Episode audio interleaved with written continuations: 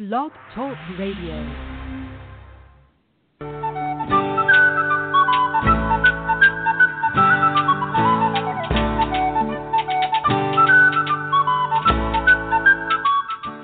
Welcome to the Spiritual Unity Radio Network, a station dedicated to the concept that all manifestations of the divine are equally valid. Join Reverend Terry Power HP, Robin McKean, and all the hosts for programming covering a wide range of spiritual topics. Right here on Blog Talk Radio.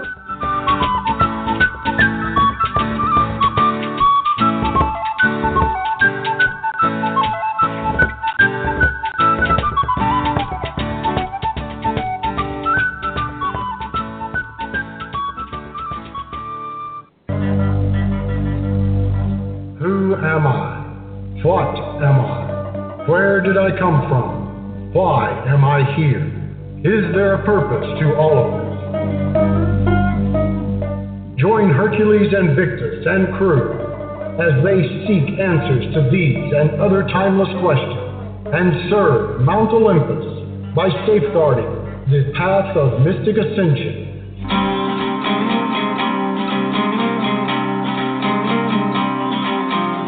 Welcome to the Pride of Olympus.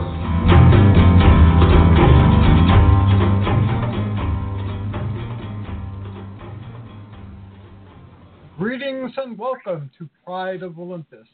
I'm Hercules Invictus, uh, today your producer and engineer. I am very proud to announce another episode of Disclosure Network with Nick. Greetings, Nick. Well, hello there, Hercules. It's always a true pleasure to be with you. Looking Same forward here. to the program. And uh, you have a wonderful guest lined up for today, so I'll let you introduce your guest, and I'll go about my uh, my uh, engineering responsibilities. okay, very good. That's a good deal. And you are the best producer anyone could ever hope to have. And I, I do mean that, as you know. So, our program is Disclosure Network with Nick, and I'm Nick Curto, co founder and director. Uh, DNNY is a grassroots organization now celebrating our 18th year of providing two meetings a month throughout the year in Manhattan. We focus on cutting edge UFO ET issues, paranormal phenomenon, related subjects including spirituality, and we go deep into these exciting and sometimes misunderstood important subjects. Our members do intensive investigative research into these various topics and share that information with our group at our meetings and also with our followers on the internet. Our motto has been right from day one, quote, connecting the dots to seek truth, unquote. We have available to everyone worldwide the DNNY News Blast email service focusing on the topics of special interest, and that service is totally free. Just uh, visit our website, which is www.dnny.info and type in your email address where it is asked for. Uh, be sure and push send, and you'll be immediately connected with us and with hundreds of people uh, worldwide. Oh, and they signed up for this service. Again, it's totally free, and um, you'll be on the cutting edge of all the issues and new information as it comes forth from our members as well as the people that are doing the research. Our featured guest for this podcast is a very dear friend and, and dear colleague, Susana, who I first met when I attended a meeting at the UN because I was asked to be a panelist for a program that Susana was producing. A very warm welcome to you, Susana. Hello, good evening, Nick. It's a pleasure and an honor to be here with such wonderful guests and uh, wonderful audience. It is my pleasure to be here tonight, and I look forward to um, meeting and greeting with you all. Well, again, it's, it's you're one of those people on my short list of people that I did want on my podcast, and I'm delighted that you could join us this evening. Uh, so thank you so much for being in my program. And what I'd like to do at the very beginning uh, is to talk a little bit about uh, the guest's um, um, background a little bit and uh, as we go forth, so the the listeners will understand a little bit about about you. So my first question, if I may ask it, is uh, where you were born. Oh my God, all over the world. I am a national of Uruguay, Montevideo, Uruguay, and I lived uh, all over the world uh, because of my father's diplomacy. I got to grow up in Romania, in Spain, in Montevideo, in the United States, in Italy, Paris, uh, Russia, a little bit all over the world. I would say a planetary citizen. How wonderful is that to to be in so many various places that are so diverse, and that's just a, a, a wonderful way to absorb what's going on. So that's great. Did you have a very big family? Were there many brothers and sisters? Not at all. It was always mom, dad, my sister, and I. My father is deceased, and my sister lives in Montevideo with her family. Excellent, excellent. And when you grew up, uh, was there any spiritual uh, calling or denomination that your your your family celebrated? Yes, I was born a Catholic Christian, and my grandmother, although she was a Christian, she told me everything about metaphysics and spirituality. She was a storyteller. I believe right now that she was a psychic, and by the time I was age seven, I knew all of the properties of uh, the metaphysics of the crystals. I was attached to amethyst and agate from Uruguay. How wonderful! That uh, that is terrific to have that uh, in, right in your family. Oh, that sounds like such an amazing experience. So good for you to have such wonderful family there. And then tell us a little bit about schooling. Uh, uh you moved so many times. Um, what did you do for for schooling, if I may ask, just briefly? Sure.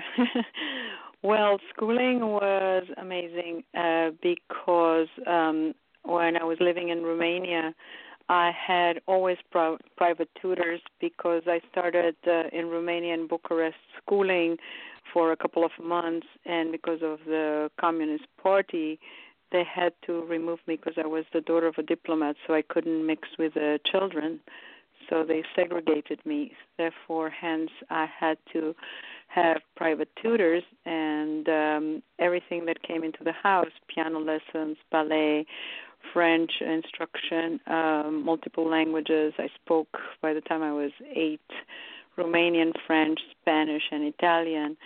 And uh, then um, I went uh, to Montevideo. No, before that, I was in boarding school in Madrid for two years and after that, when I moved to Uruguay uh, for three years, I went to Lycée Français.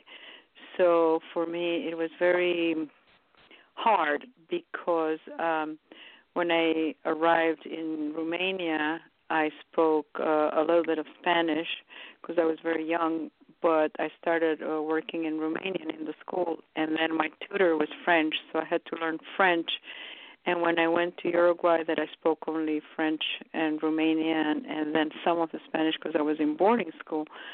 I was doing the double baccalaureate, baccalauréat français at the Lycée Français de Montevideo. So I had to learn like French, Spanish, and um, Romanian, and uh, all of these languages. And then my father was transferred to the United States. So unfortunately for me, I didn't speak English.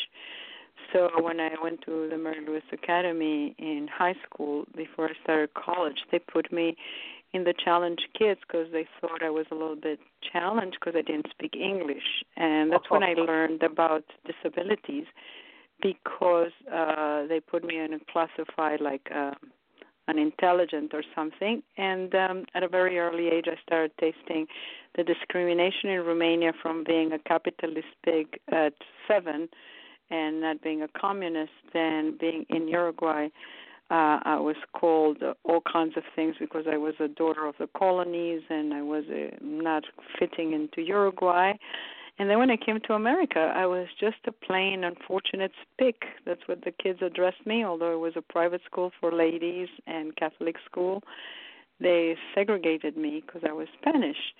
And um after that, I my father took me away from college because he thought I was a little bit of a subversive. I was going to Queens College. I studied Romance languages and music, and he put me back inside the UN, where I was the youngest person at the United Nations at the time because I was under age 21, and um, he made sure that I wouldn't be picketing or rioting because in in college. That's what I liked, uh, going to the picket lines, uh, fighting for the Vietnam War, and being in the concerts uh, for peace.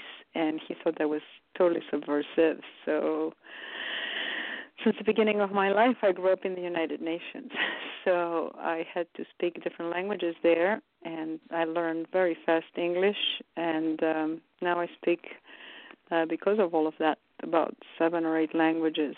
And um, I became a simultaneous interpreter for the people from undocumented papers, for the Spanish community, also for the French and the Romanian.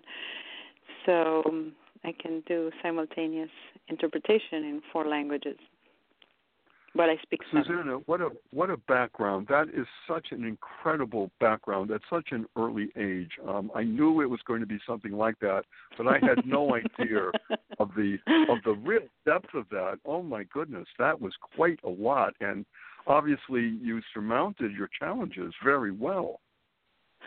Well, I have to advise everybody in the diplomatic world because a lot of my friends had suffered greatly uh, with uh, families and identities and nationalities and other kind of problems. Uh, that um, it's very harsh for children because uh, you know at the age two I was dropped in Spain, then I was dropped in Uruguay, then from Uruguay that I became for the first time attached to my maternal maternal and paternal grandmothers who were raising me for a couple of years. They sent me to Romania completely alone and there I was uh, very challenged for many years. And then in boarding school, I was totally abused, and my mother didn't know was what was going on. She thought she was giving me the best possible educations. The granddaughters of Francisco Franco were going to my school. It was the most expensive school at the time, and I was being tortured. and um then uh, when I went back to Uruguay, I was overlooked like some kind of weirdo alien coming from a communist country, so I was alienated there. And then I came to the United States and I became some kind of um Spanish person with uh, mental challenges. and at the UN they tried to um uh, segregate me because they thought that I entered because of nepotism, so I was isolated there again. And um, I urged the parents to please their children, and when you make such uh, strong cultural transitions, to please know that they're not telling you things, but they do suffer greatly. And this has been always my um, pain inside my heart of the detachment and the uprooting of cultures and nationalities. And now it's become like an advantage because I have like no boundaries with anybody. And uh, I'm very happy with my new international family but it took a lot of time. And yes, I still suffer.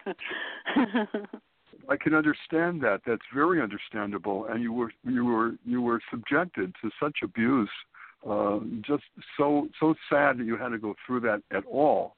And yet, I I've known you now for a while, and you certainly are so good with everybody of every nationality, or religious background. You you flow seamlessly, and you're you're so you attract uh, people who uh, give you uh, give everyone their very best. You you bring out that in everyone. I've seen that many times, and Thank perhaps, you. Thank you. No, you, you deserve you. to. You deserve to hear that. You, you do, and uh, I've noticed that right at the very beginning. And but but perhaps even though this was very unfortunate and a real roller coaster on so many emotional levels, that somehow it made you stronger. It, it really. Oh yes. Like, right, subjecting to definitely, all that. Definitely, definitely, Nick, I have to tell all the audience that it's been the wonderful blessing in disguise because I, I'm finding infinite compassion and love for everybody, and uh, pretty much I see myself in everybody that I meet, and it would be very very difficult for me to hurt them deliberately. I have um, been a volunteer in many causes because every t- one touches my heart, and no matter what the circumstances, I have forgone all of my elitist past because um, of all of my upbringing and became friends of the true creatures of God, the human race, which embraces everything and uh, color, religion, and certainly all of the social causes.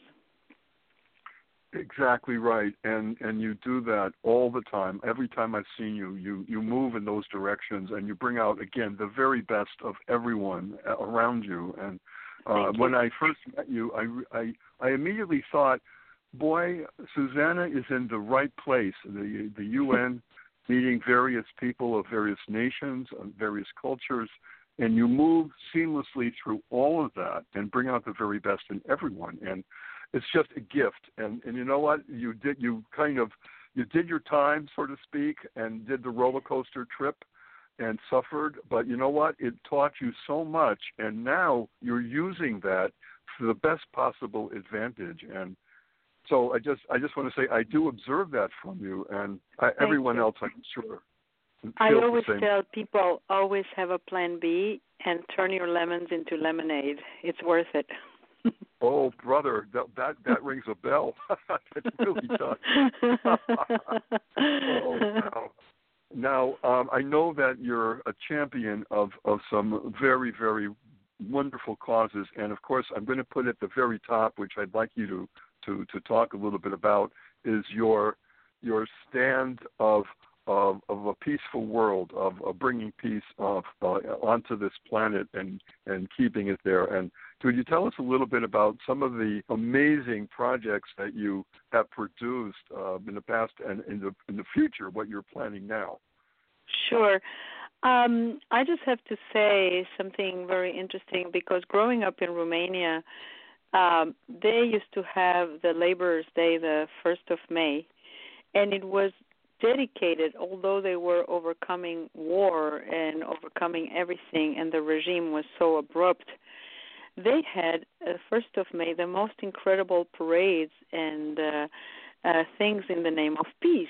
And my family used to say, "Oh my God, this is like so ridiculous. This is like so fake," but I was very proud to see people parading, at least doing some kind of activity uh, that for the day it seemed peace because all of the military were marching, all of the students were marching, all of the acrobats, musicians, and everybody in the country was putting the red um, um, wrap around their neck and walking proudly.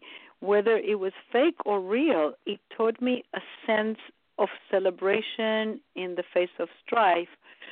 And um, this is what I've been trying to uh, do because uh, since I grew up, uh, I grew up like in Romania when there was always a sense of war, where um, all of these people were uh, suffering from different uh, regimes and political division.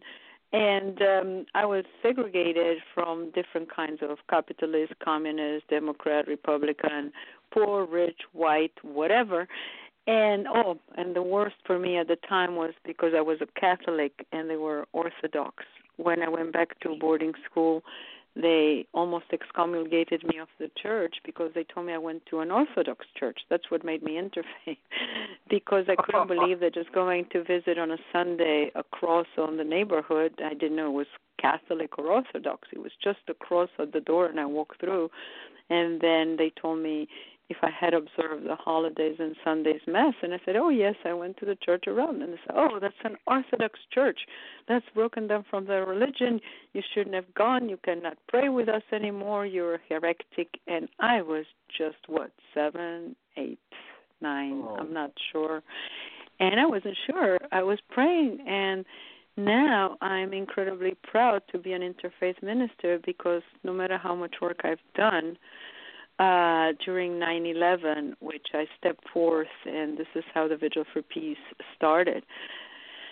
Uh, I used to do at the UN every year the International Day of Peace since I started. Um, and in 1981, I was when they first had the International Day of Peace declaration with all of the NGOs and the people from my office. Uh, they were called the Mohicans. The Mohicans were the people uh, the United Nations that first founded after the treaty in San Francisco and were live, um, were had the office in the Lake Placid. That's where the first United Nations was before the building of the Secretariat was built. And those were my my my bosses, and they were my supervisors. And um, I was there in 1981, and I was very very happy to know. And we started celebrating the International Day of Peace. And I was also following Sri Chinmoy, who was having the meditations every Monday at the UN in the Dag Hammarskjold. And I was very happy because I would go for an excuse to have a break away from the office for an entire hour and a half. I could take my lunch and take the meditation. So I would be as long as I could away from the office and they always had darshan at the end. So they gave you a little gift, a little sweet, plus a prayer, and it was very very quiet because when I started at the UN, we didn't have cubicles. We had like four or five desks uh, blocked together in the middle of a gigantic room, and there was the uh, accounts division, and the phones were ringing, people were smoking, everybody was typing uh, they were getting up for coffee. We had to ask permission to go to the bathroom. It was incredibly uh, outrageous, and people don't believe that I did all this kind of work. They think, "Oh, Susie's always gliding and gallivanting from party to party," but I work hard, and I worked at the UN every day from the beginning of times, and I was pretty much there for every activity and the United Nations went through, which was amazing because for me, at one point, I was walking from one building to the other during the 90s, and um, before 9/11, the United Nations Park was just a beautiful park. They had swings. The children could come visit on 48th Street. It was going all the way to the drive. Uh, there were no fences. There were no barricades. Certainly not a cement pylon that separated anything we just had a very ornate shrubbery and a beautiful picket not not a picket um like a garden uh like a flower bed all around with yellow daffodils and nice. um uh, the trees were planted when the United Nations was donated by Rockefeller uh, for the uh, building uh, originally, and then Dag Hammarskjold beautified it in the 60s with every possible beautiful permutation of artistic um, design. So I usually take my friends for seeing frescoes from De Stijl, the period of Mondrian, in the mm-hmm. basement mm-hmm. of the UN.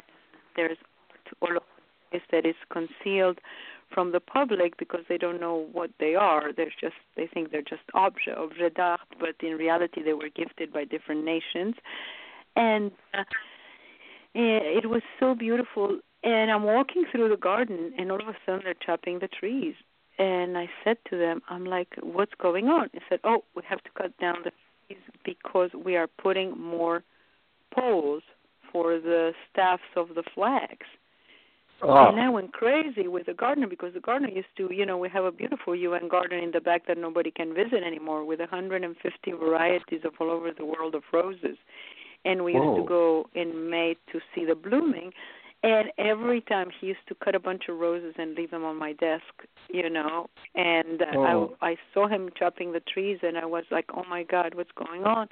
And he said, mm-hmm. well, he said you should be happy because because we have some free nations and I said, But that's not right. What do you mean, free nations? My friends now, they're separated from their families because they're different tribes. And it was at the time when they were having all of the separations of the countries. Uh, I think it was uh, Zaire, Congo, Zaire. We had the Upper Volta, Lower Volta. Um, we had uh, Namibia. We had Madagascar. We had Macedonia all of these countries emerged while I was working at the UN. I started with 83 flags. And my father was very friends with the senators because he was a very um, political influence in my country. and um, I called him uncle, and it was uh, Mr. Planchon who signed the treaty in San Francisco. Uruguay was number 49 country to sign the treaty in San Francisco, and uh, I was very desolate seeing that the trees were being cut, that they were putting more flags, and although I love the flags, I realized that somebody somewhere was going to be separated because when I was growing in Romania, um, they were separating. They were trying to separate from Moldova, from the north of Romania. So they were always trying to have skirmishes. And Bulgaria and Yugoslavia were always at war within the country. But at the time, it wasn't you know visible. Uh, just like the USSR, we used to go to Moscow all the time and to Kiev to the beach. And we used to go to different parts, like Odessa, to the ports. I went to a Russian camp when I was little, and go to the beach and nobody knew the USSR was going to have this kind of division and mitosis, you know, and uh, start separating. And I didn't know that all of these trees were going to be chopped off to put more flags. And now that I left the UN uh, recently, it breaks my heart to know that there's 193 flags. so that really? means we are not United Nations. We are separating the nations. So this is a question mark that no matter what I say now, because I'm usually not supposed to discuss any of my personal feelings, it still breaks my heart. I wish we had three continents only or five continents and that would be it. No frontiers, no religions, mm-hmm. and certainly not races because um I never understood racism because since I was Romain in Romania we had my family was the first people who embraced the ambassador of um I think it was Senegal. They came to my Uh-huh. house and they were the first people that I had seen at the time and they were incredibly lovely. And then uh Zubin Mehta came to the UNESCO festival and he injured his back and he stayed in my house and he brought Ambassador Kilnani and his daughters with the Hindu saris and everything, and they stayed in my house for a week. So since I'm very little, I was very, very pleased to know these wonderful guests with exotic costumes and different uh, things. And the ambassador of Africa was very nice, and she had like a nice perfume, and I was very little, so she put it on my nose. And she had this incredible clothing with these silks and these beautiful, beautiful outfits that dazzle me. And I grew up in that kind of world thinking that everybody is together and I was like the only weirdo little girl that couldn't go places because either I was a capitalist pig or a heretic Catholic or some kind of degenerate colonist daughter in Spain. They alienated me in boarding school because they said uh, although I was the daughter of a diplomat, I was the daughter of the colonies, so I couldn't Ah. play with their children. So I only Incredible. became friends with the daughter of the ambassador of Cameroon, who was French, and she was also a daughter of the colonies, although she was Spanish. but you know, it, it, it's very funny how it went. Yeah, it's funny now, but of course at the time and going through that that turbulence and such unfair judgments uh, had to take uh, its toll, and that's unfortunate. But But you, you know you what's you- good about my heart? I have to tell you, Nick, and tell everybody. Please. I never knew the difference. I never noticed it till I started, you know, talking to my therapist that I was really so unfortunate because I took things as, you know, the way they were and I had an incredible resilience and I was seeking out to be with people all the time because my parents were always traveling, so I have all of the typical syndromes of a narcissist and a separation anxiety.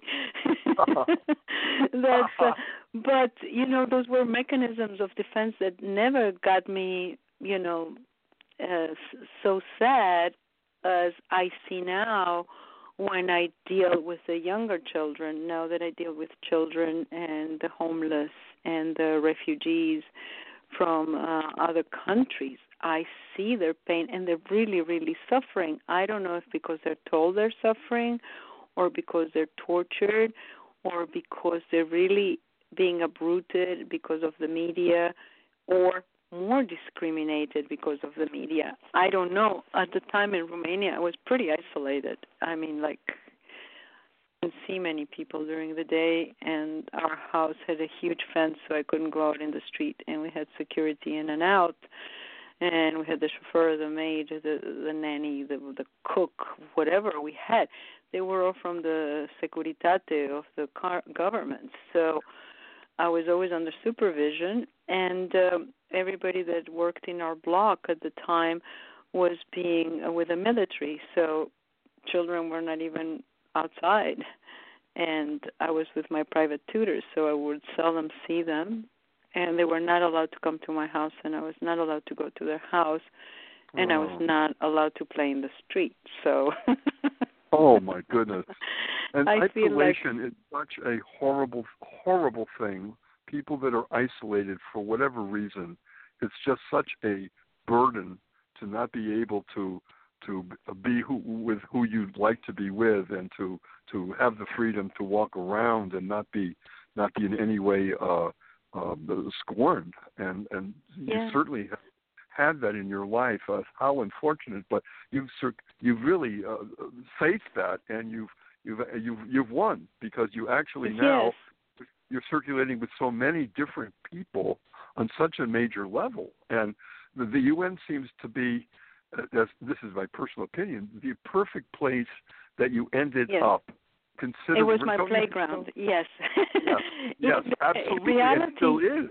It still is. I have much. to say, I have to say that during my work at the UN, I suffered greatly because um, I entered because of my father's uh, push to get me inside the UN, and he took me out from college and he said, "From now on, you're going with me to the UN." And he took me to Madame Metcalfe's office, and he said, "My daughter would like to work here." And of course, we had the ambassadors, we had everybody in the United States giving me letters of recommendation. And she challenged my dad. She said, if she can pass the test, although she's incredibly young, she can go at the UN. So they put me in this room and then made me get all of these tests. And of course, to me, speaking three or four languages, it was just like talking English, or I, I, I multi-think during the day in Spanish, and I have all of my diaries in in Romanian or whatever, Italian, French, or Portuguese, and I really understand them. Most people didn't, including my psychiatrist. When I went on a regression, she thank God she spoke Spanish, and she could understand some of the Romanian because she couldn't figure out what I was doing on my regression, and I was just talking my uh-huh. age at the time, which was very funny. But I entered the UN incredibly young, and I was totally frustrated because I was too young to become a tour guide. So as I entered the UN, everybody was trying to get their hands on me and everybody was trying to to play with me and everything but i was like puritan and i was totally restricted and that was always there. So i was always hands off. And that dad went back to uruguay and i stayed with my mom for a while to finish up my contract. And i went to uruguay and i got married. And i got married and came back to the states. I was teenager still. And uh, it was hard for us. And um while i was at the un i was um people were trying to abuse me sexually and i told them i would never be promoted because of nepotism or sexual abuse or sexual favors so Oh. I am proud to know I have three cases pending of sexual harassment at the UN because I won before I retired because they suspended me because I accused somebody because they were stalking me and tried to strangle me. And I uh, would like this radio show to really be heard for the girls who were molested last year and the year before, so I can give them all of my papers and all of the documents, including letters from my president, which told them that I had the right and my documents are historic now because I accused major people of not doing the work and I won so they paid me all of my pension, all of the suspension of the sick leave certified that I took. And what was very interesting was to find out that I retire I'm the only person in the United Nations who worked all of their lives and was never promoted. No, I was never right? ever promoted. Never. Oh, No, wow. No. Oh, nope, they tried to suspend me uh, because um I would say no to everything. And of course, after Dad left the United States, I joined the United Nations Union. So I was one of the most incredible activists at the UN. And uh, I just found certain magazines at the UN, and you see me in the fountain picketing against the the people who were kidnapped in Lebanon. And my friend Alec Collett died and uh, then we did other activities for the right of water. We did activities and we dressed in black for people's not getting the raise and the pension fund. and we did other activities for people who were prisoners in different countries. And I had to witness the American Indians coming to picket in front of the UN because what they call now the Isaiah Wall um, turn your plows into no, turn your swords into plowshares, etc., on the steps on 43rd right. Street. They used to put the tents. The, the the the Native Americans used to come with the chiefs, and I was blessed because I was blessed by the Indians, uh, the American Indians, the natives. I really don't know what the political correct word is because as a polyglot, to me, all the words are the same. It's just the emphasis that you put when you use it. And I remember crossing the street to talk to a big chief and I was there talking and I and I stood next to him and I grabbed his picket and I said, I will stand for you. I really don't want the pipelines to go through your nation. And this security guard comes and grabs me by the hand and he said, You're United Nations. How dare you go on a picket line and ally with a different country? You are for all the nations. You cannot take one side, blah, blah, blah. They scolded me and oh. they suspended me. They oh. really, really gave me the runaround, and they really, really. I don't know what's going to happen after this conversation, but really, they were not nice to me. Well, and yeah, uh, that's, that's then the, another that's time. Yeah, and then another time I was there when people were doing the hunger strike uh for the Catholics and the Protestants in Ireland and I saw all of these stands of the people not eating. And again I crossed the street to give them water and food. And I was scolded again for crossing the the the wire but they were allowed we were allowed to chain ourselves to the door and throw blood upon ourselves. Wow. Oh my goodness. Yeah. We uh, that happened. I i couldn't go to the picket chain. Uh, they they they stopped me but my friends chained themselves to the gate of the un and pour blood on themselves and they stay there for a couple of days. Uh yeah and then we got shot and then we got whatever and then we had helicopters and then people threw themselves out of windows and uh oh. and uh we went through the whole gamut of uh, emotional upheaval and um on all of that the united nations has been doing incredible work. It's the only place in the world where people can stand together three months of the year with all of the nations on the sacred general assembly there is no place in the world where this can happen and I was mm-hmm. very, very blessed to be there every year after year and go to the opening as a staff member of the General Assembly with different Secretary Generals in my life who will welcome the people of all nations in their beautiful, beautiful plumage of array of co- costumes and also national uh, garb, and it was it it was thrilling for me. It was incredibly thrilling, but inside the offices I had to go through nepotism, sexual abuse, discrimination and a lot a lot of personal emotional abuse because when I outed my boss they put me in a room on a filing room on the 22nd floor that was isolated and it had a gate and I had a bell and I could only open the top door to see people. So it was just like monastic punishment and I wanted to be a nun anyway. And I was in Spain, and I used by choice to go on the weekend to a retirement cloister to become a nun. So it wasn't too bad doing the that kind of filing room isolation. And um, and I learned that I always had allies. I always had people who were sympathetic to the cause. I always had people that looked up to me to some kind of solace. And I always, always, always prayed. When I was in boarding school in Spain, I would go to stay away from the children that were really, really mean. The, the kids in Spain were really, really mean. It was probably one of the worst experiences I've ever had. They were meaner, meaner than the communist kids in the street, and they would just, you know, just isolate me, insult me, ridicule my clothes, push away the chair, accuse me of things I've never done.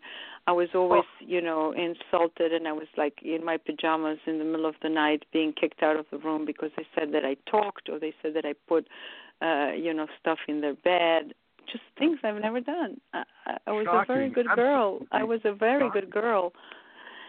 But uh what happened is that all of these things they gave me like an inner strength. So I asked Mother Superior one time, and I said, "Can I go at night and watch the the the Holy Host?" So they put me on midnight watch on Holy Fridays, and then on the Fridays they will take uh, the the Holy Host in the sacrarium, and uh, they had to have a vigil. Exactly what I do, a vigil, a 24-hour vigil uh, to bless Jesus, and we were allowed to pray or stay in the chapel praying the rosary on our knees all night. And that was my freedom. That was like, oh yes, please, please. So I would stay away from the room so the girls wouldn't just do pranks and torture me. So I started praying. So at an early age, I found the solace and comfort of deep prayer and intimacy with God that walked me through every challenge in my life. And because I had lupus for most of my life until last year last year I reversed lupus with a bulletproof coffee diet which I adore. And thank you Dr. Mango who put me back in track. Reverse cirrhotic liver lupus uh the pleurisy pericarditis all of these things that I have here, like on a, I shredded them as a New Year's Eve thing. I shredded all of my diagnoses, all of the UN papers, and started a new life. But praying was what I did for survival. Prayer is what I do for atonement, and this is what I learned when I was very isolated at the UN. I used to go and pray. I used to go to the meditation. I used to be all the time at the Holy Family Church on 47th Street every day for Mass, every day for communion, every day for Rosary prayer, and bring my friends. So we had our little entourage and click on the prayer rosary and the communion guys.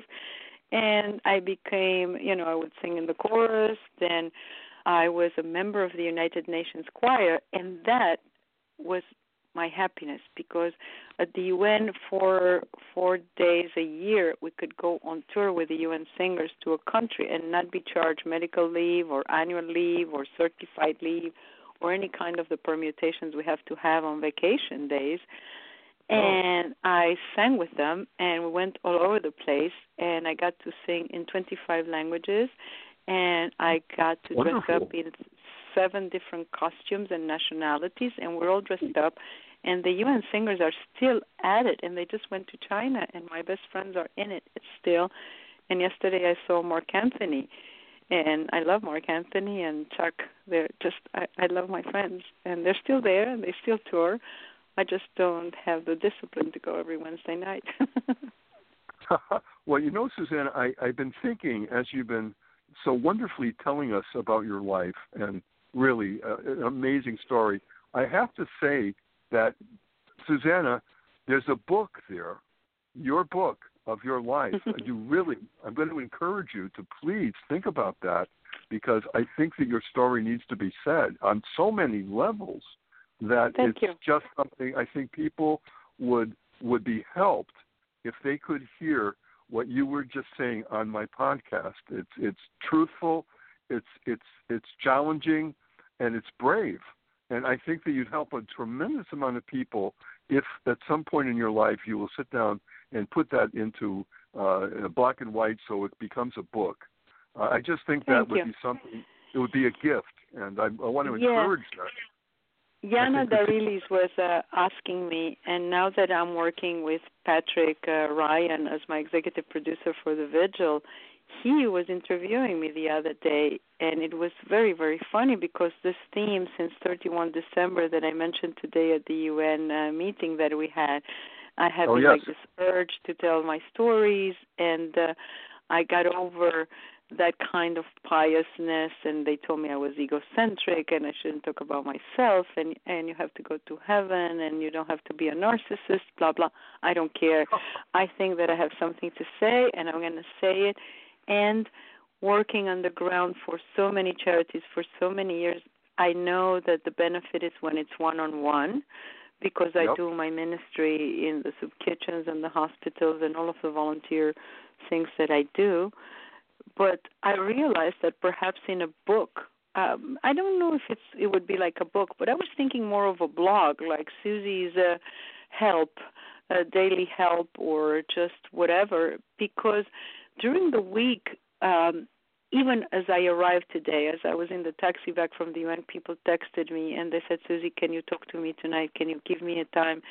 And I said, "Give me 30 minutes, and we'll make it." So I had two phone calls from some of my p- uh, friends or people that I know, and they just wanted to talk to me.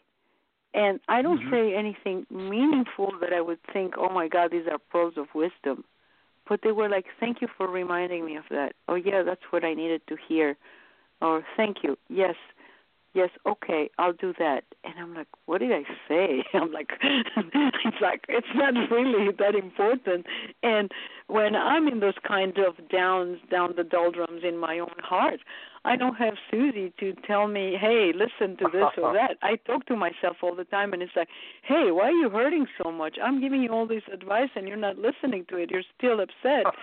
And uh, I'm like, oh, you know, but they seem to be okay. And it was amazing because a friend of mine was telling me something just now and I told him, I said, do not be discouraged because we, the challenges that are happening happening to all of us right now are exactly Yes. what everybody is going through right now, Yes. and in different circumstances, and they seem paramount. And when you look back at your life of the worst day of your life, if you're here to tell the stories, like I meet the people from the Holocaust and from the Romanian uh, torture camps and the Russian KGB jails, and I had the privilege of meeting Mandela and Mother Teresa, and they go through a bad day times a hundred or a million to the nth potency, and they make it, and they're here to tell their story, and they're here to keep encouraging us.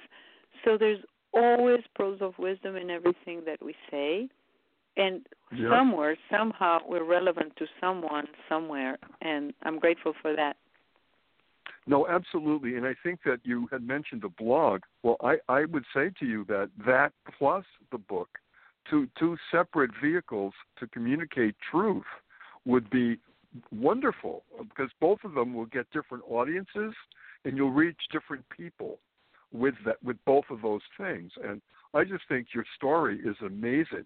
Oh, I could almost see a movie. I'm I'm, I'm not serious, really, because it's got it's everything. It's so funny it's so funny no, because but on it's got monday challenges. It's it's got But- it's it's real life. It's truthful, and there's nothing more powerful, as I think to agree, as the truth. The truth is very Thank you. very.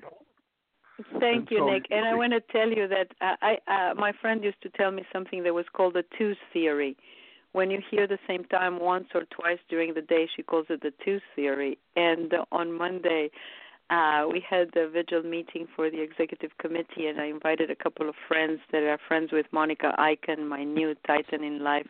That's going to be an associate from the 9/11 uh, Remembrance Museum, and um, I have to give her the title right because she corrected me today. But I look into just Monica Iken. She's a wonderful 9/11 person, and they came to the house uh, and um, we talked to Yana Darilis, and you know Yana Darilis is one of my favorite producers in the world.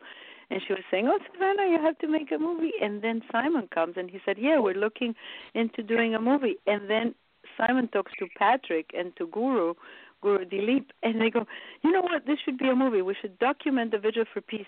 18 years is a very long time to have this happening. We should be doing something more meaningful for others to emulate the program. And of course, Yana is like, okay, I'll produce the show, I'll give you the script, and I'll manage the vigil in Central Park, and I will script you so you guys do something meaningful. I said, why don't we do it like a Kardashian reality show, The Vigil reality show?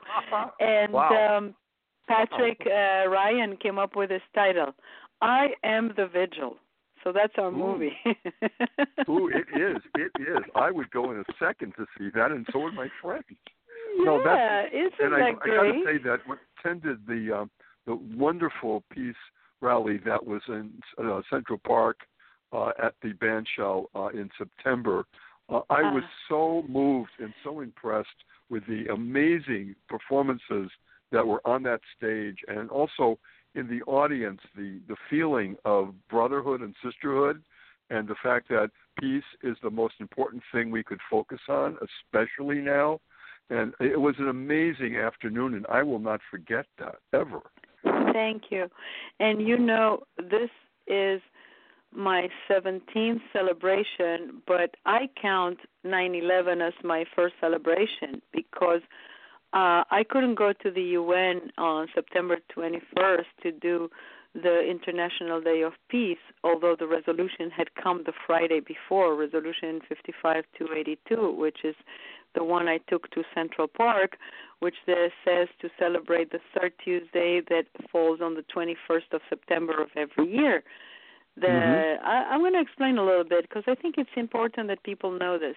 In 1981, the United Nations came up with uh, um, I don't know. It's not a law. It's a resolution. Yes, the resolution 3366, which says that every year on the third Tuesday before the General Assembly in September, they should have a 24-day observance for the International Day of Peace. And in uh, 7 September 2001, Jeremy Gilley, after talking since 1995 with the several uh, Secretary Generals and specifically Kofi Annan and the Ambassador of Costa Rica, uh, the General Assembly approved Resolution 55282, which declares to celebrate a 24 hour observance for the International Day of Peace on a fixed date, the 21st of September of every year, in every household, in any manner of our choosing, to celebrate ceasefire.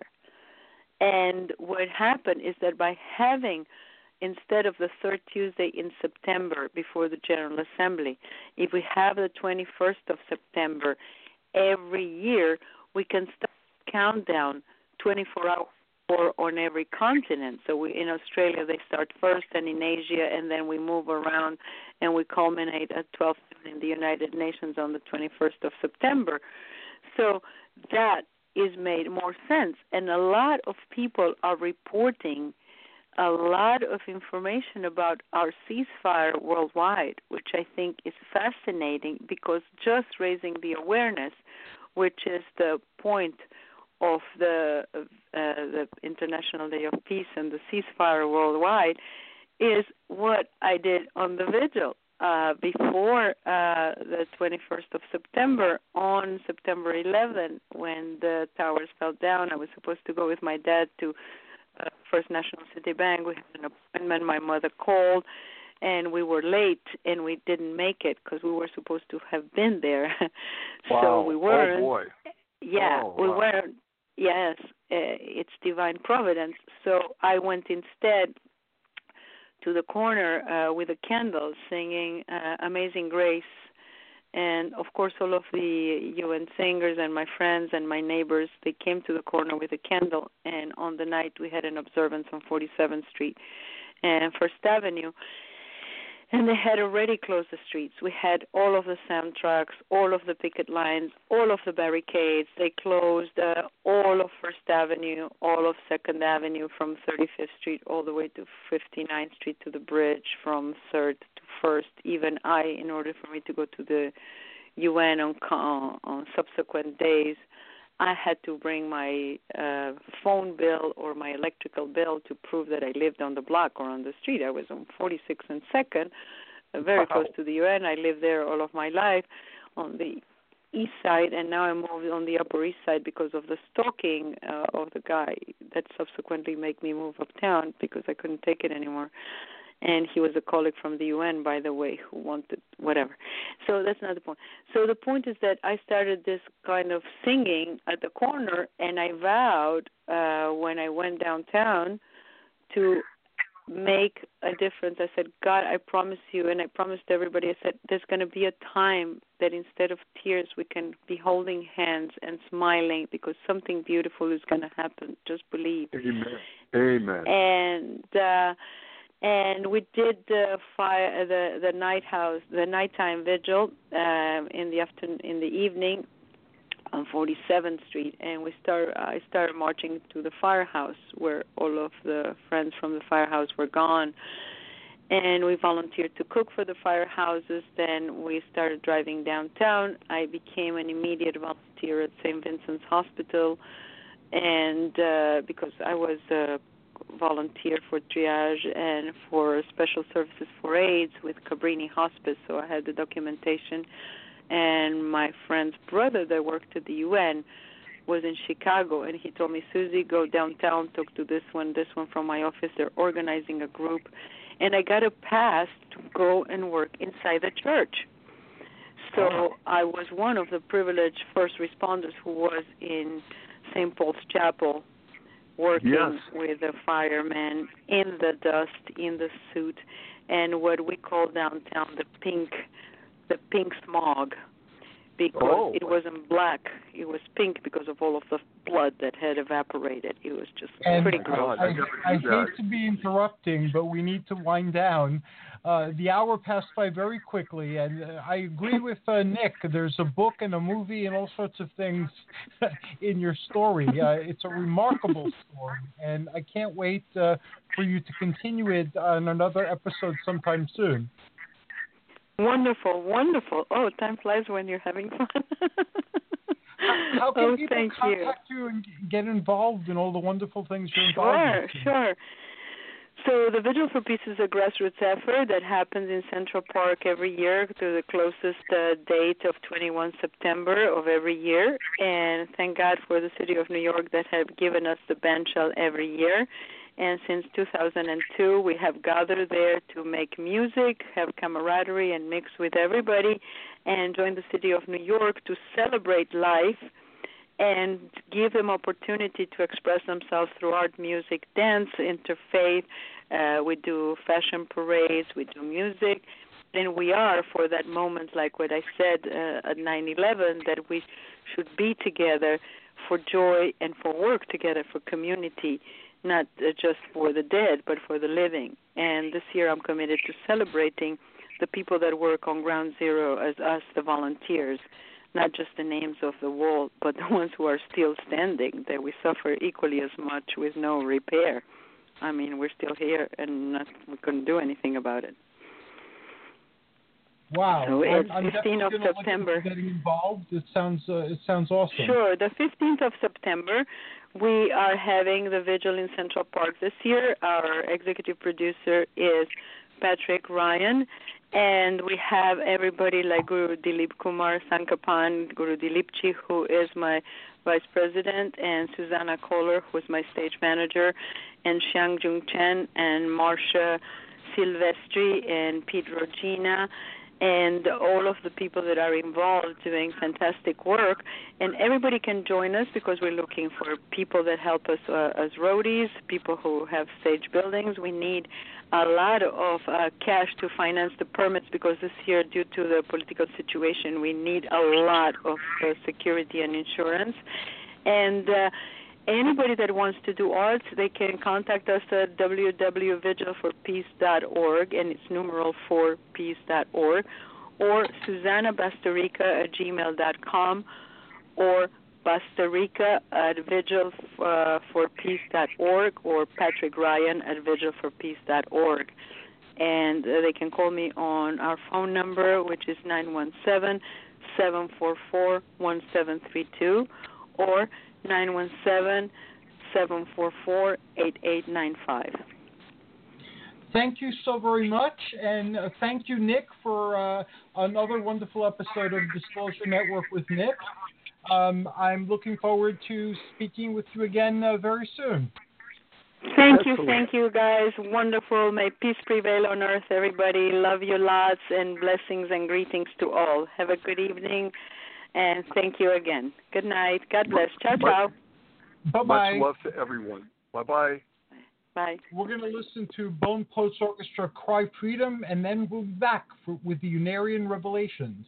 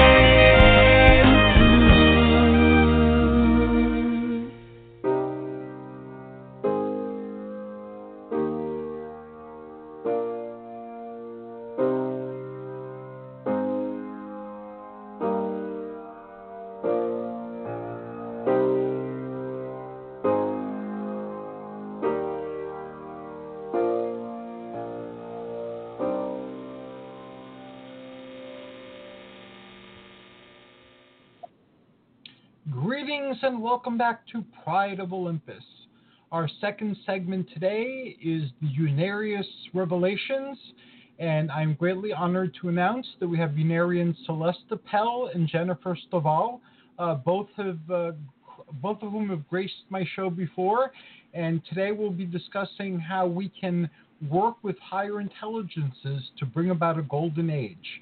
Greetings and welcome, Celeste and Jennifer. Greetings. Glad to be here. Uh, I'm glad you're both here as well. Before we start on our, our journey of exploration, uh, I have some good news to share. Um, I am now responsible for listing the shows. I learned how to do that and to add tags.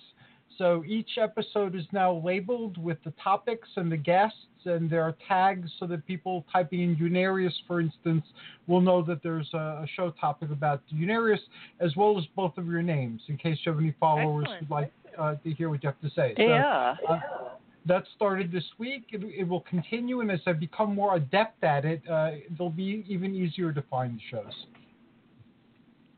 Great. That's great, Hercules.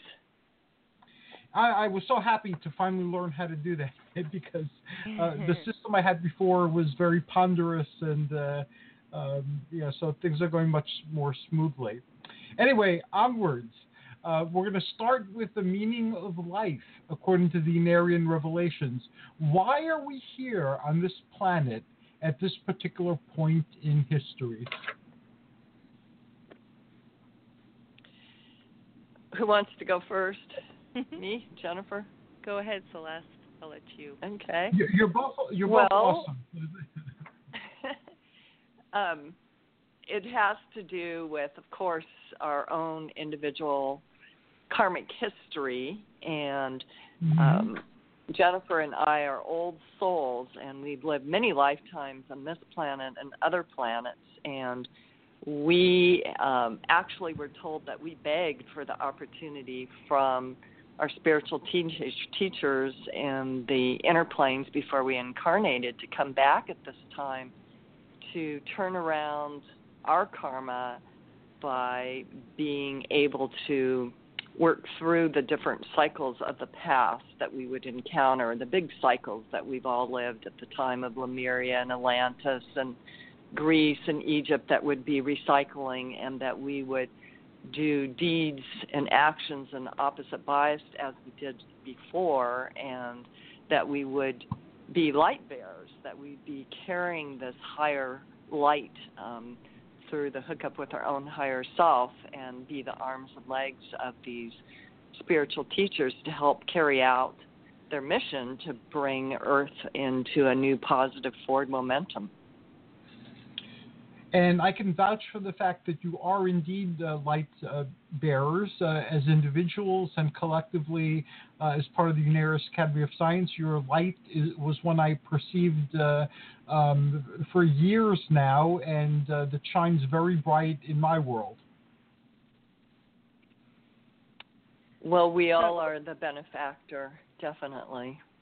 Yeah, it's wonderful to see how you are able to have an outreach so that so many more souls can receive the energies.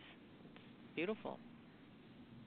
And I'm very grateful to both of you and to my other Unarian brothers and sisters for coming on uh, the show and uh, uh, sharing this light because uh, uh, the more that one explores Unarius, the more vast Unarius becomes. It's one of those paradoxical situations, uh, but it, but it is wonderful and it opens your eyes and opens your mind. Uh, and uh, uh it's amazing how many possibilities uh, um, are there. You know, once you, you tap into the, the wisdom that's being conveyed. Right. So, how about you, Jennifer? Um, along with what Celeste uh, had mentioned that given this opportunity and that we wanted, we begged for this opportunity to turn around our past because we, um, of the things from our past, our negative deeds from the past, but also we wanted to progress and help this planet um, take part in a progressive evolution and to step up. And so, as everything is energy, and in Unarius you learn of your psychic anatomy, of the um, what is stored there. Um, we are aware that we have these energies that need to be turned around if we want to uh, progress and to move on to higher states, um, higher planets, spiritual worlds.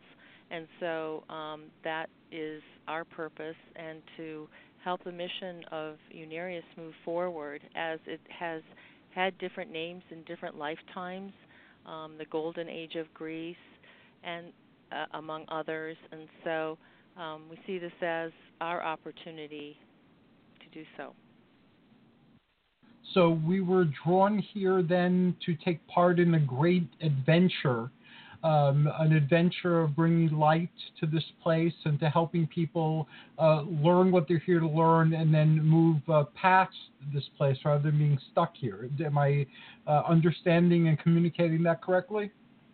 Yes, we were actually. This was a. Uh, this world was set up by the brothers as um, another beginning point for those souls that wanted to be healed um, in Lemuria, especially um, the civilization where the scientists came and they set up the great temples and universities and it became a beautiful civilization again in Atlantis. And so this is a another resurgence of those civilizations. And um, Unarius is again um, having this resurgence and carrying on this love energy of the brothers and sisters of light. Wow. Well, we could actually we could actually go back further, which is mind-boggling. Yeah. Um, Mm-hmm. to a civilization that was in the Orion constellation, and it was called the Orion Empire, and eventually it encompassed a hundred planets. And the individual that was the despotic, autocratic, tyrannical leader called Tyrantus was a fallen angel on Terrace and he fell from the high spiritual plane of Eros 19 million years ago. And so the um, elder teachers or the archangels could see because of his development that he was trying to help, he thought, an earth world that was going to be encountering ice age, and he had the knowledge to prevent that, but he was interfering.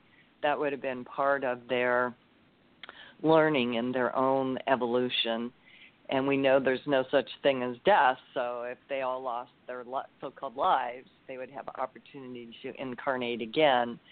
But he was looked up to as a god and put on a pedestal. So uh, that began this imbalance in um, our galaxy, where the energies were um, negatively biased, and humankind on all of these planets was then moving backwards because there was very advanced technology, but it was being misused. There was not the joining of science and spirit, and people were being mind controlled. They were being used as slaves for research, for food.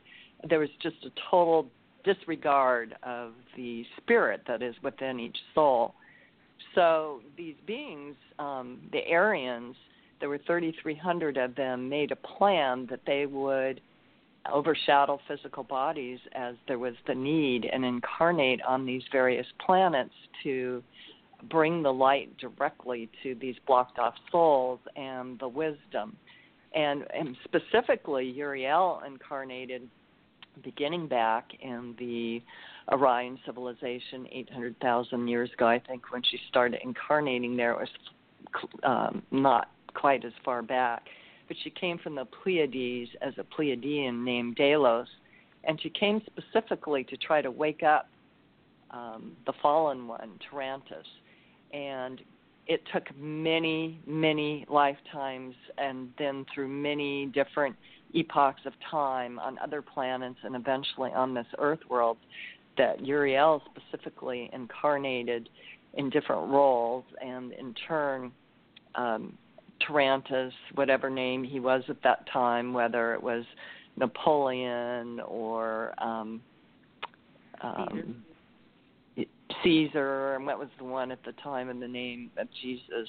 Um, Pilate. Yeah, Pilate.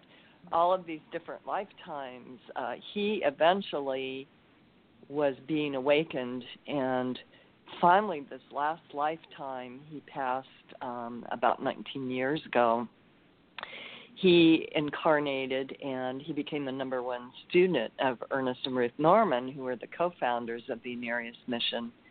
And um, he received again that gr- direct help and tutoring so to speak um, by uriel his teacher and he was open and accepted it and took the ego deflations, and he regained his spiritual identity. And I believe in the early 80s, Uriel said that you're no longer um, Tyrannus.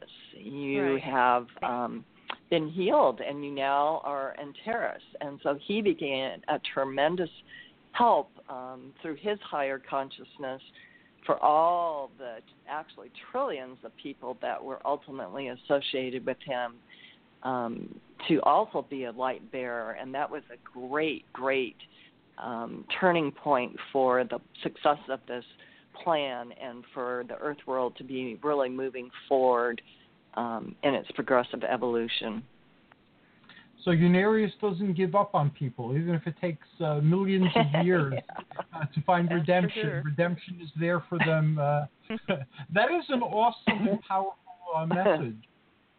Mhm. Yeah, I mean it's fantastic, and if you think about it, because we didn't accept these lighted teachers, um, we didn't always, of course, want to hear the truth. We didn't want to lose our positions of power, so we turned against them to the point where we actually murdered them. Of course, it's their physical bodies; you can't kill a, spiritual being, and we destroyed or changed their teachings and they've incarnated back among the very ones that turned against them because they understand the principles and they don't pass judgment. They understood, you know, the reason why we did that, and that to me is true infinite love to be able to come yes, back compassion. and to help those that have turned against you in that way. You know, truly turning the other cheek. Right. Now, you had mentioned that um, uh, Tyrantus, initially his intent was uh, one of uh, helping, and that um, he should have allowed uh, people to undergo their catastrophe because it would have given them a chance to uh, come back because we are all immortal and learn. Um, so we are here to learn uh, certain things. It, it, seems to be built into uh, the experience of, of this uh, dimension of being. What type of lessons uh, are we here, you know, to learn? What's part of our educational program or our curriculum uh, here in material reality? Well, there are seven different, say, fields or schools, spiritual world uh, understandings, um, and each one is uh, has its own levels within it, its own uh, mastership. So, for instance, the plane of muse or the arts, to go through the arts and to become a master of the different um, expressions, whether it's painting, drawing, dancing, music, sculpture. Um, and so many of these masters and teachers and the lighted beings uh, have gone and mastered these different expressions and then they become they are able to help and overshadow the students as they come through whether they're on the earth plane or whether they're in a spiritual world so then there's um, there's elysium which is the plane of worship there is hermes um, the plane of philosophy there's uh, eros the scientific plane uh, then Unarius, the leadership plane, also the healing plane of Venus, and oh, have I left one out? The philosophy Orion. degree, yeah, an Orion teaching. So those are the different umbrellas you could use the term, um, or understandings that um, souls take to incarnate and then learn these different expressions. And that is true for all all souls when they're when they're ready. Yes. but it's very vast, and within each um, spiritual plane of understanding, they have these seven different uh, understandings within them. So you can learn to teach art on Orion. They have the arts, they have philosophy, etc. You know, understanding um, um, science on these different planes as well. So it's very vast. It sounds kind of simple there, but there's a lot of different levels, and it can take um, what a, how many years you could take thousand years to master just one, wow. or depending on the depending on the receptivity of that soul and how they are progressing and what they are expressing. So these masters have mastered these planes of um, expression. And Unarius uh, does the same here. The uh, um, the organization, um, I know that you encourage people to uh, cultivate their creative expression and to attempt things. And uh, a lot of your art, which is very distinctive and very uh, unique and very cosmic, uh, is from students who um, were encouraged to express themselves and were given um, the the means of expressing themselves, and uh, so that is very powerful. Our our creativity is one of our most divine attributes. Well, it's really developing that hookup to your higher self because true creativity comes from that interconnection and being overshadowed by these higher beings on these different planes, and you can feel that frequency. That's why Mona Lisa is timeless because it carries the very, very high frequencies of Leonardo, who is overshadowed by Archangel Michael.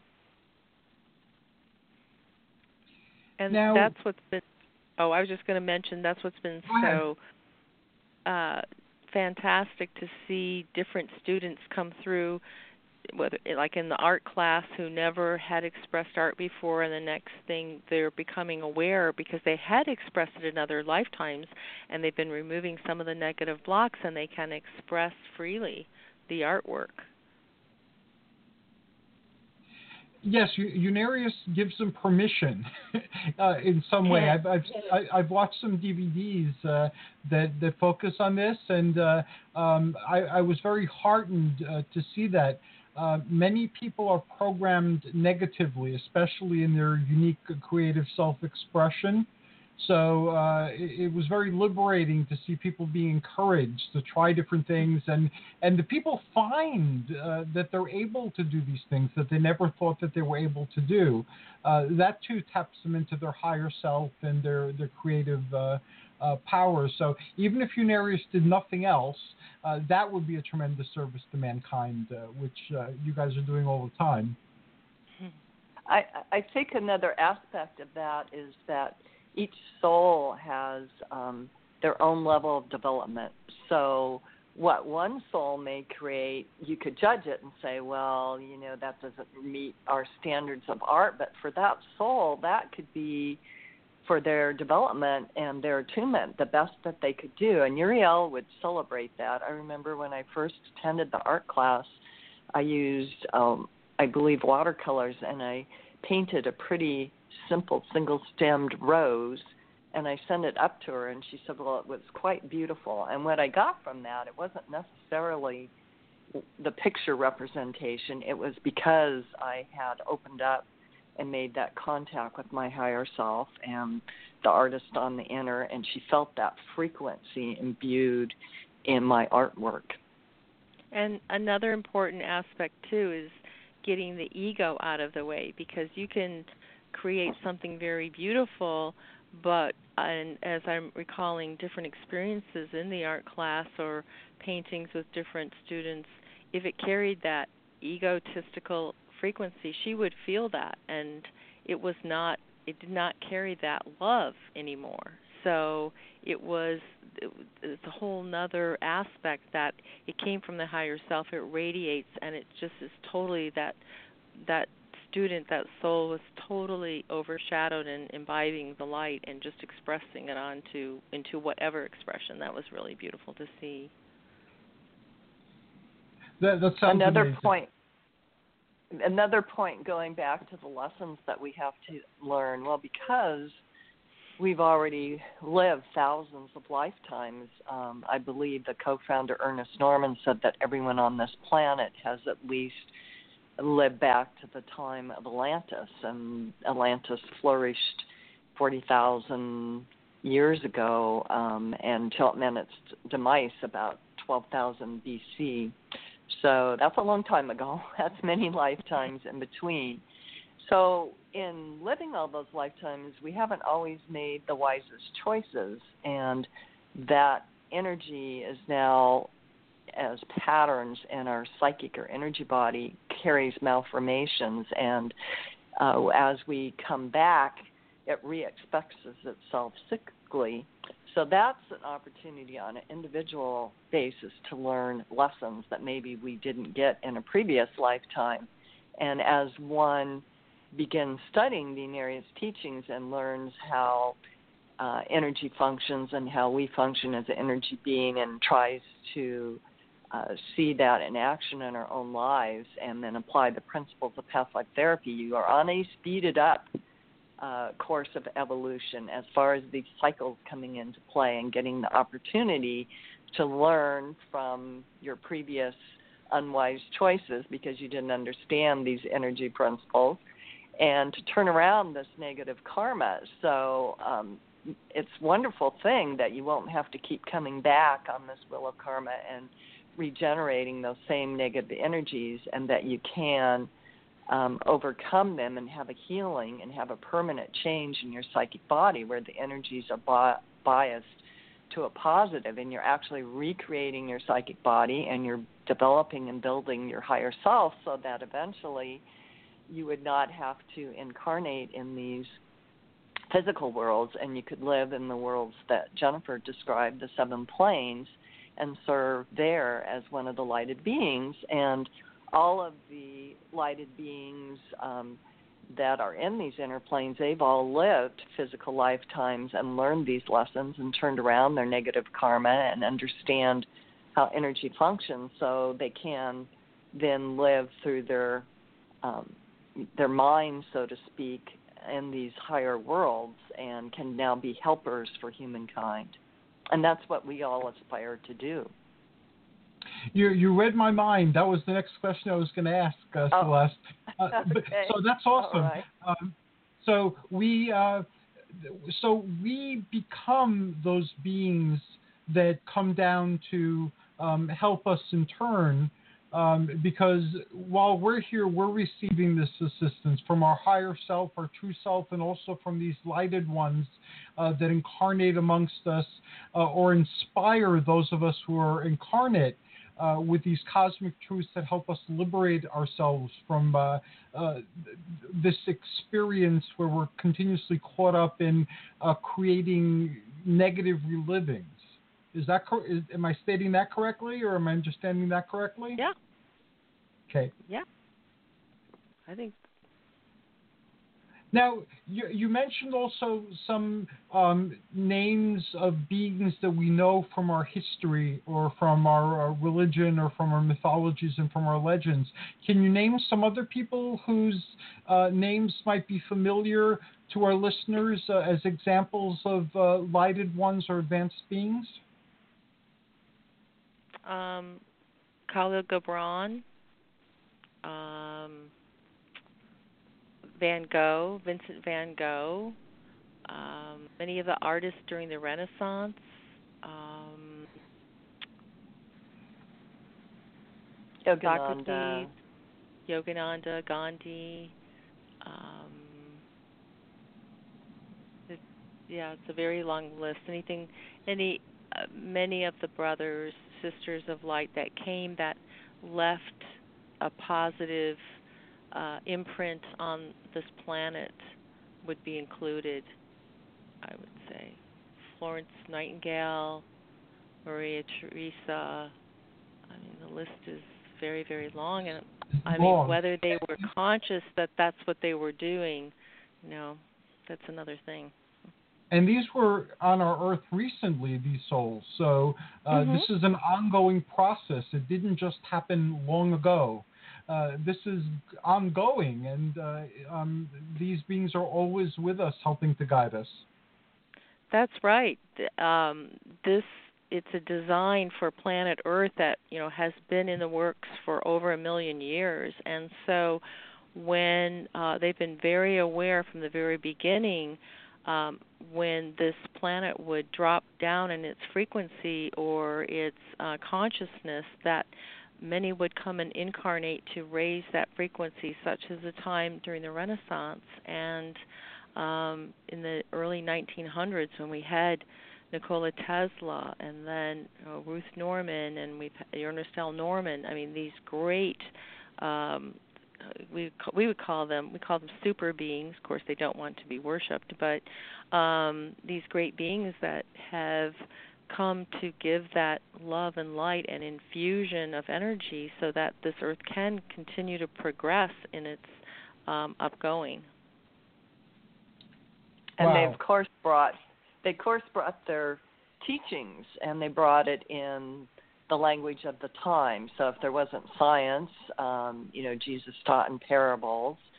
And um but there are basic truths that have been presented consistently throughout all these philosophies and religions um that all of us should try to live by um to live a progressive life. And um, sometimes like we said the teachings have been changed or destroyed and the whole alexandrian library was burned down. That was a vast Yes. collection of teachings but the great news is that ernest and ruth norman set it up and incarnate or rather they overshadowed physical bodies because they weren't normal humans having a developed high high consciousness as archangels as Ernest and Ruth Norman. And they met in February of 1954 at a what we would call a metaphysical or new age type event. And um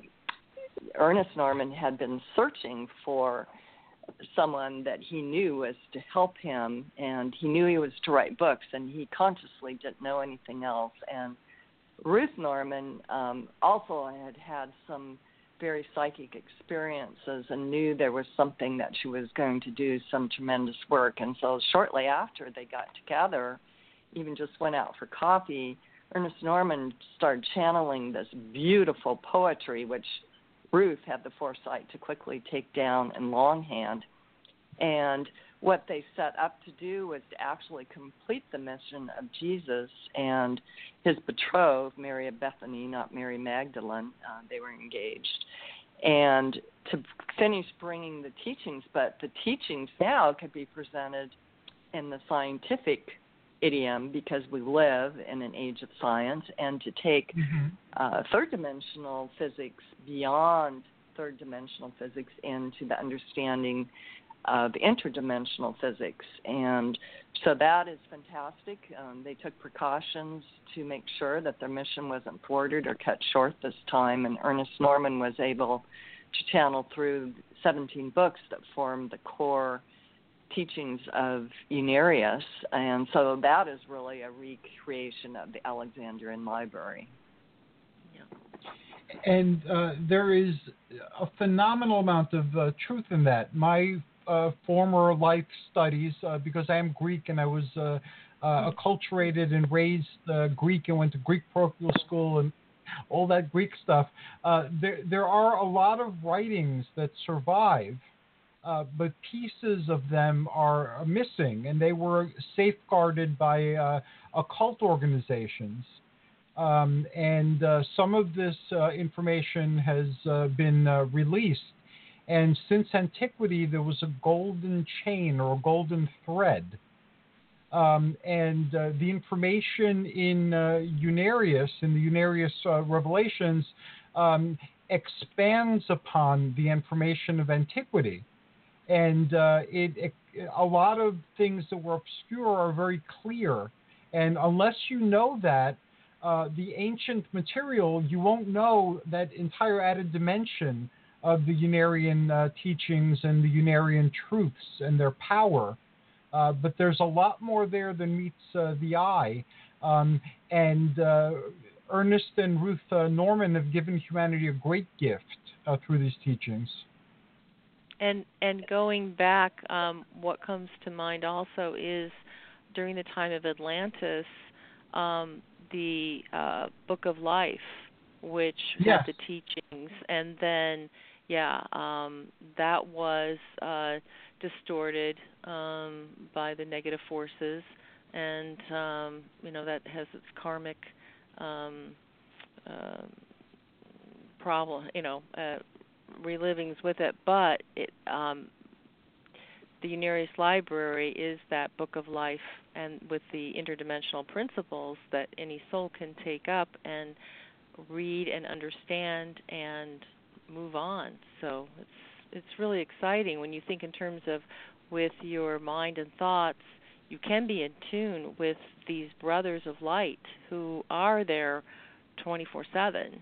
So um, that's you would ask that question. You know, can you know they're they're with us? Yes, they are, and a lot of it is that you know where is our consciousness? Are we attuned to that?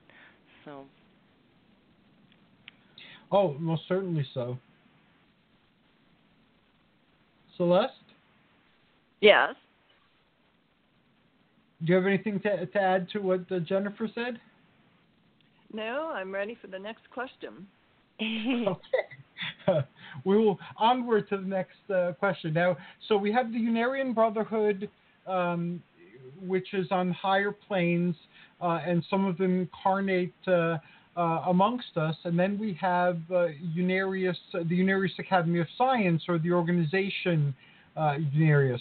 How does the organization work with the brothers?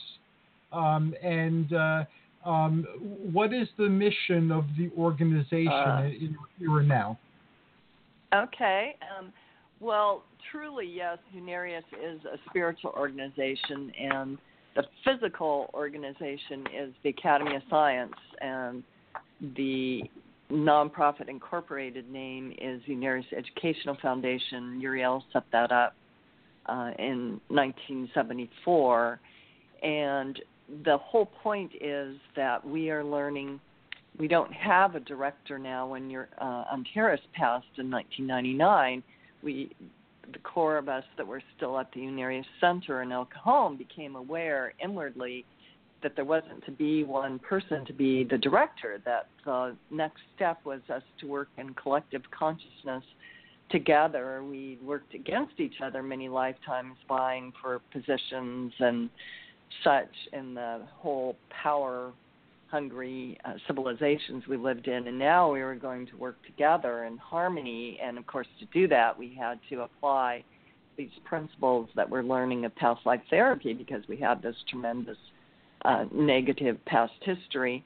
But along with that, that we we're all making this inner attunement to these spiritual teachers for guidance. And so that's been a wonderful process. And basically, the Unarius mission then is written down in the bylaws, even for the foundation, um, stating that the whole purpose is to um, foster, teach, and promote the universal, articulate, interdimensional understanding of science known as Unarius, providing a higher spiritual understanding of life for the betterment of humankind through the publication and distribution of books, literature, other forms of media as it was originally expressed through the higher consciousness of the co-founders Ernest and Ruth, Ruth Norman. And as part of that, we also offer classes and um, and we also own and operate um, our Unarius Center, yes, where we hold events and workshops and and such, and where we get to do podcasts with Hercules. well, thank you.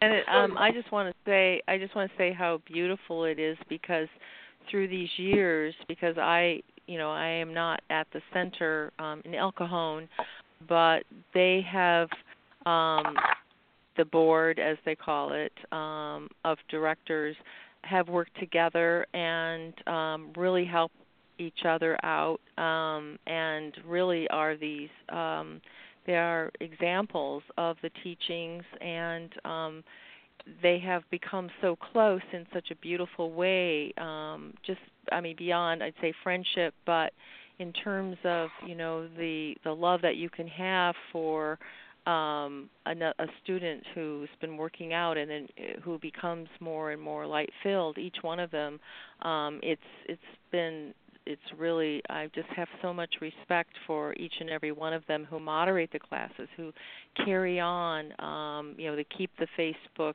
up, um, they help whatever with the events. It's you know, all I can say is that um, anyone who wants to visit the center or write in or calls, it's it's I'm just very very appreciative of everything everyone does there at the center.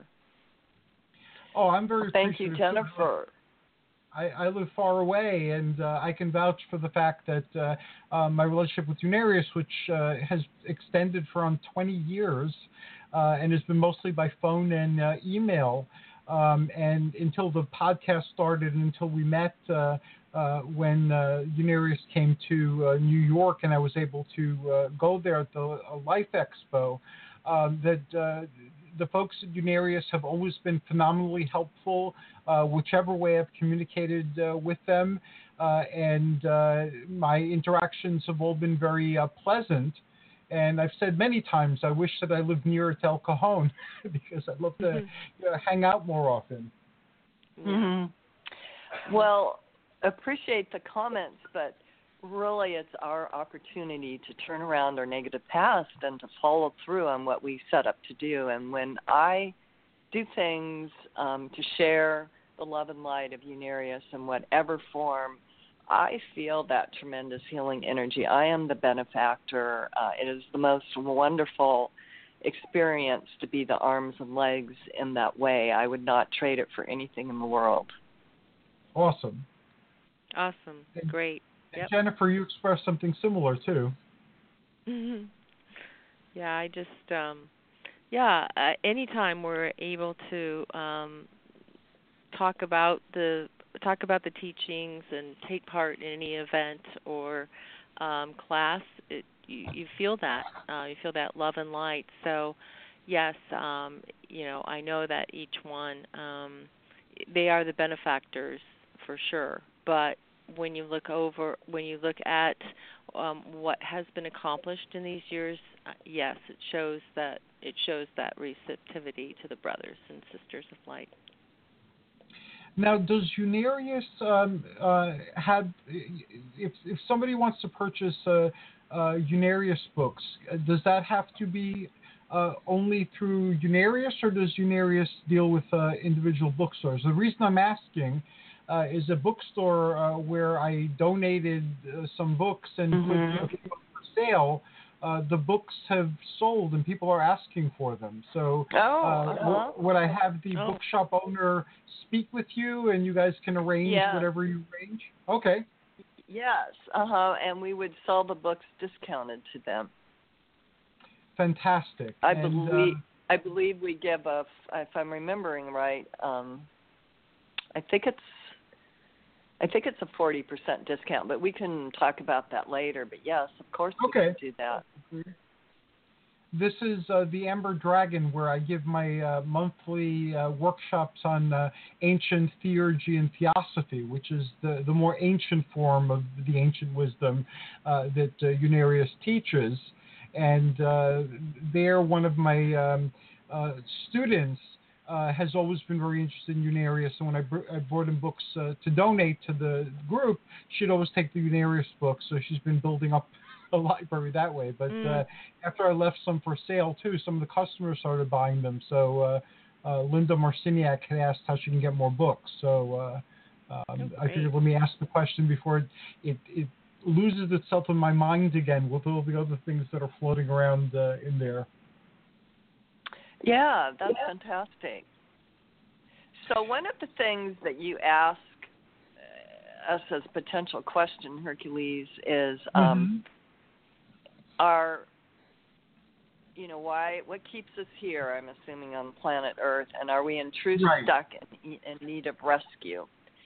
And Mhm. what what attracts us here is our base plane frequency of our psychic anatomy. If we were a more developed being, we could live on a more advanced physical planet or remain in these higher spiritual realms. So that's the whole point is to try to uh, change that frequency to a higher one, um, and we're doing that by working out our past and um, you know by our creative endeavors and our giving of self. So we're not stuck because uh, we have this wonderful teaching and we have the help through our interconnection with our spiritual teachers and guides. But I think there's a sometimes a misconception that they're going to rescue us and you can use that term but then you need to qualify it because you can't rescue someone that's not open and willing to change and open to help and new information and that has been i know my problem in many past lifetimes when i had the opportunity to sit at the feet of the masters whether it was in an atlantean temple or you know at a later time say in greece or egypt is that i was open to a point but then when the truth hit home and maybe something was said by the teacher that i didn't like because it stung you know it was pointing up that I wasn't who I thought I was. It was the ego deflation. I couldn't accept Mhm. that, and I turned against them and left the temple and worked against them. So that's a really important point. I think is that um, you know no one can truly rescue you. You have to be part of your healing, and um, if you're totally blocked and I know everything and I already know that and whatever, um, you're not going to receive help. And we encounter sometimes that when we go out to expos. People have studied all different things, and when they come up and start talking to us, they start teaching us or spouting back what they've learned, and that's great. But if you're not open to, gee, maybe there's some new information here or something that's presented that um, is in a different light of what I've learned before, it's not going to do you any good. No. And also, um, what comes to mind is the uh, about the about rescue and the um, brothers, Unarian brothers, um, can help and extend that energy um, and do amazing things to to be that guiding light. But to a certain point, then it would be karma if they did too much too, and then that soul would not learn the lessons um, that they need to learn. So it works both ways too. Ah, good point, Jennifer. Because I think I know that you know the question has come up. Well, why don't they take care of the pollution or what? You know, um, they help so much um, as it's been said in the text in terms of how much help we get from um, these beings, uh, lighted beings. However, they can't do it for us either. We have to take that step forward. And I think one of the key universal truths that all major religions and philosophies have taught is the golden rule do unto others as you would have done unto yourself. And to really see that we're not just physical beings, there's a continuity to life, we're spiritual beings, and to see that spark of light, that inner flame within each soul. And if we all could begin to do that, think of how quickly the world could change instead of just judging by the outside and having all the fears toward the others when they're different than we are. Very good points, and, and well worth uh, contemplating and meditating upon. Um, how can we help the lighted beings um, guide us toward uh, another golden age, one that rivals uh, Greece or Atlantis? How can we work with them in concert uh, to to create this better world and and what is the vision for the greater world? Do you want to answer first, Jennifer? Um, well, to assist, the best way is our consciousness and where we um, are open to them and through uh, keeping that attunement, keeping a positive consciousness. They say keep it 24/7. That's pretty difficult, but um, as much as possible, you know, know when your your consciousness, your thoughts are going um, in a negative, and changing that as as much as possible, and studying about energy, learning about um, where the past is, what the lessons are that you came to learn here, um, so that you can address that and um, take more and more part in becoming more and more light filled and Thank you. reaching out to others. That I is think very the important. exa- sorry to interrupt. I think the example we had for those of us, uh, Jennifer had um, many more years of interaction with Ruth Norman, and eventually we called Uriel by her spiritual name than myself. But what little interaction I had or saw her in person, she was a wonderful example of what we would want to aspire to be um, in terms of being selfless and giving of self and thinking of others and um, sharing that love and light with everyone that she met and initiating many positive projects and uh, that would help people and get people involved to help themselves. So that is the example that I aspire to Mhm. become to help the Unarius brothers here on Earth. Th- that is a very awesome thing to uh, aspire to. And uh, again, I can vouch for the fact that uh, you have been doing that for at least as long as I've known you, which, which has been a while. So, and what what do we have to look forward to um, for the new golden age? Um, well, what made the golden age in Atlantis was the harmony, the balance, um, and there was the joining of what we say science and spirit. So there was very advanced technology, but then there was the spiritual development to use it for positive purposes in a wise way to help humanity to rather than to use it in such ways that developed um, materialism in harmony misuse of um, energy on the planet that causes the problems we have now with the climate change issues and environmental problems um, that there was peace among humankind because again they recognized the spirit within each one and uh, living by the golden rule and there was the um, more giving of self attitude versus the me attitude of what's in it for me, what's this going to do for me, how can I accrue um, positions, power, all those things that we can't take with us when we go over to the other Mhm. side. Right. Right. And then also um, the joining with other planets, other peoples on other planetary worlds, the Interplanetary Confederation planets who have used these principles and have um, come through many, many problems and are now uh, wanting Earth to join so that we can have this very positive future.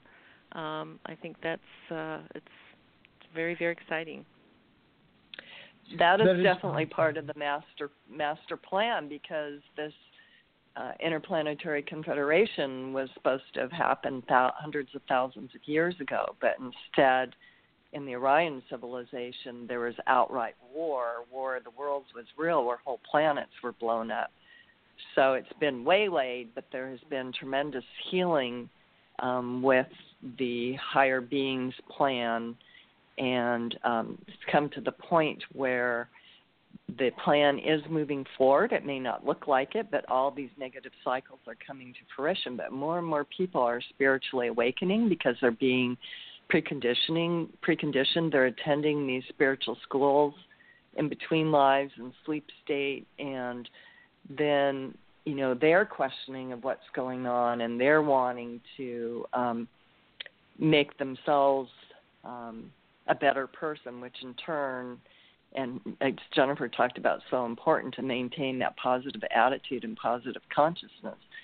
Um, and that's really powerful. That can create change very quickly. Oh, that, that is indeed very true. And we have the anniversary of 65 years on planet Earth for Unarius coming up next week. Happy anniversary! yeah. So. So, so, so it's very exciting. Well, we're, we're, starting in our in our class this Sunday, having a tribute to Spirit and having students show share their appreciation in various forms, um, from writing something short that we'll read because some students, of course, aren't with us uh, in El Cajon, and um, poetry, singing, music, um, and we, of course, live stream our classes, and then the weekend of the 16th and the 17th is open to the public. On Saturday, we're having an open house from 1 to 3:30, and we're live streaming most of that. Um, a good portion of it will be on Facebook, and we'll have singing with our Unarius Choraliers. We'll have um, about a 25-minute video showing historical footage of Unarius and its co-founders and what the mission's about um, that Kevin's putting together and uh, Jennifer's going to be starting out the tour. If you want to talk about that, Jennifer. Awesome. Yeah, I'm just going to talk a little bit about some past anniversaries and then the tour, which will, um, I think, will be taking place through the center and then up into the warehouse and costume department, video department, other departments. I don't want to give it all away, so okay. yeah, very very exciting. And I looked so at it the will clock. be. We have only like three more minutes until they oh, cut us yeah, off. Yeah, yeah. And then, but, of course, on Sunday we have we Sunday we have a creativity workshop in the afternoon, and then the um, climax for the whole weekend is a contact with our spiritual teachers on Sunday evening. And again, we live stream that, and it's archived for several days. So people want to um, join in the lesson, they can go to our website to see how to log in. Awesome. And what is your website and your telephone number, and uh, in which way can people connect with Unarius? So our main website is www.unarius.org, and the um, phone number is an 800 number, 800 475 7062, or you can email us, uriel at unarius.org. You can contact us through Facebook. Um, you know, with social media, it's kind of overwhelming sometimes all the ways mm-hmm. that people yes. can get in touch. And um, so, yeah, we're really hoping as many people as possible can join us in person, and if not, that you can join us online because there'll be a tremendous amount of love energy shared um, on the next weekend. That's for sure. And uh, thank you for sharing this information with uh, our audience. And uh, it's always a pleasure to have you both on. Um, and uh, I wish you great success with your celebration and happy anniversary. Thank, thank you so you. much, Hercules. Always such a joy to talk to you. And thank you, Celeste. Appreciate it. Bye bye. Okay, bye Bye. bye, everybody. Uh, again, thanks for being on, and I'm glad we're working together to bring about a golden age. That's one of the most awesome Mm. things I could think of doing with uh, a life. Um, Yeah, thanks. well, thank you, thank you, thank you so much for all the energy you put into hosting the podcast. Yes. My pleasure. Please give my regards to, to all my fellow Unarians in El Cajon. All right. Okay, Thank everyone, thanks for joining us. Uh, until next time, this is Hercules and Celeste and Jennifer wishing you the best. Olympian blessings to all who have joined us on our adventure.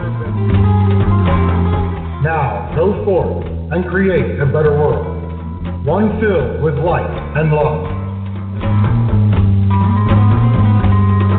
On behalf of the Pride of Olympus and her crew, may your journeys be joyous.